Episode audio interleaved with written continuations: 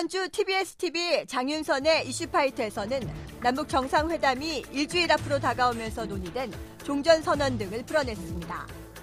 문재인 대통령이 남북 정상회담을 통해 종전 선언을 이끌어내겠다는 뜻을 공식화하자 전문가들도 놀랍다는 반응입니다. 저도 상당히 그 예. 좀 충격적이었고 예. 좀 믿기 어려운 현실이라는 아, 느낌이 들었어요. 예. 이 종전은 이거는 우리가 성취하기가 너무 먼 미래 일이 아닐까라고. 또 댓글 조작 사건으로 구속된 드루킹과 연루설이 제기된 김경수 더불어민주당 의원에 대한 논란도 거세지고 있습니다. 이에 대해 더불어민주당 정청래 전 의원은 청와대 민정비서관에게 드루킹이 청탁한 오사카 총영사를 추천한 건 문제 제기를 할 수 있다고 말했습니다.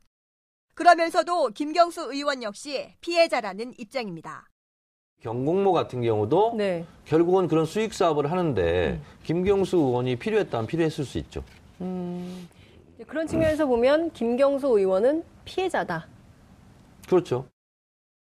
한편 이번 주는 세월호 참사 4주기에서부터 4.19 혁명 58주기까지 굵직한 행사가 많았습니다. 특히 지난 월요일 처음으로 정부가 주관하는 세월호 참사 희생자 합동 연결 추도식이 안산에서 열렸습니다.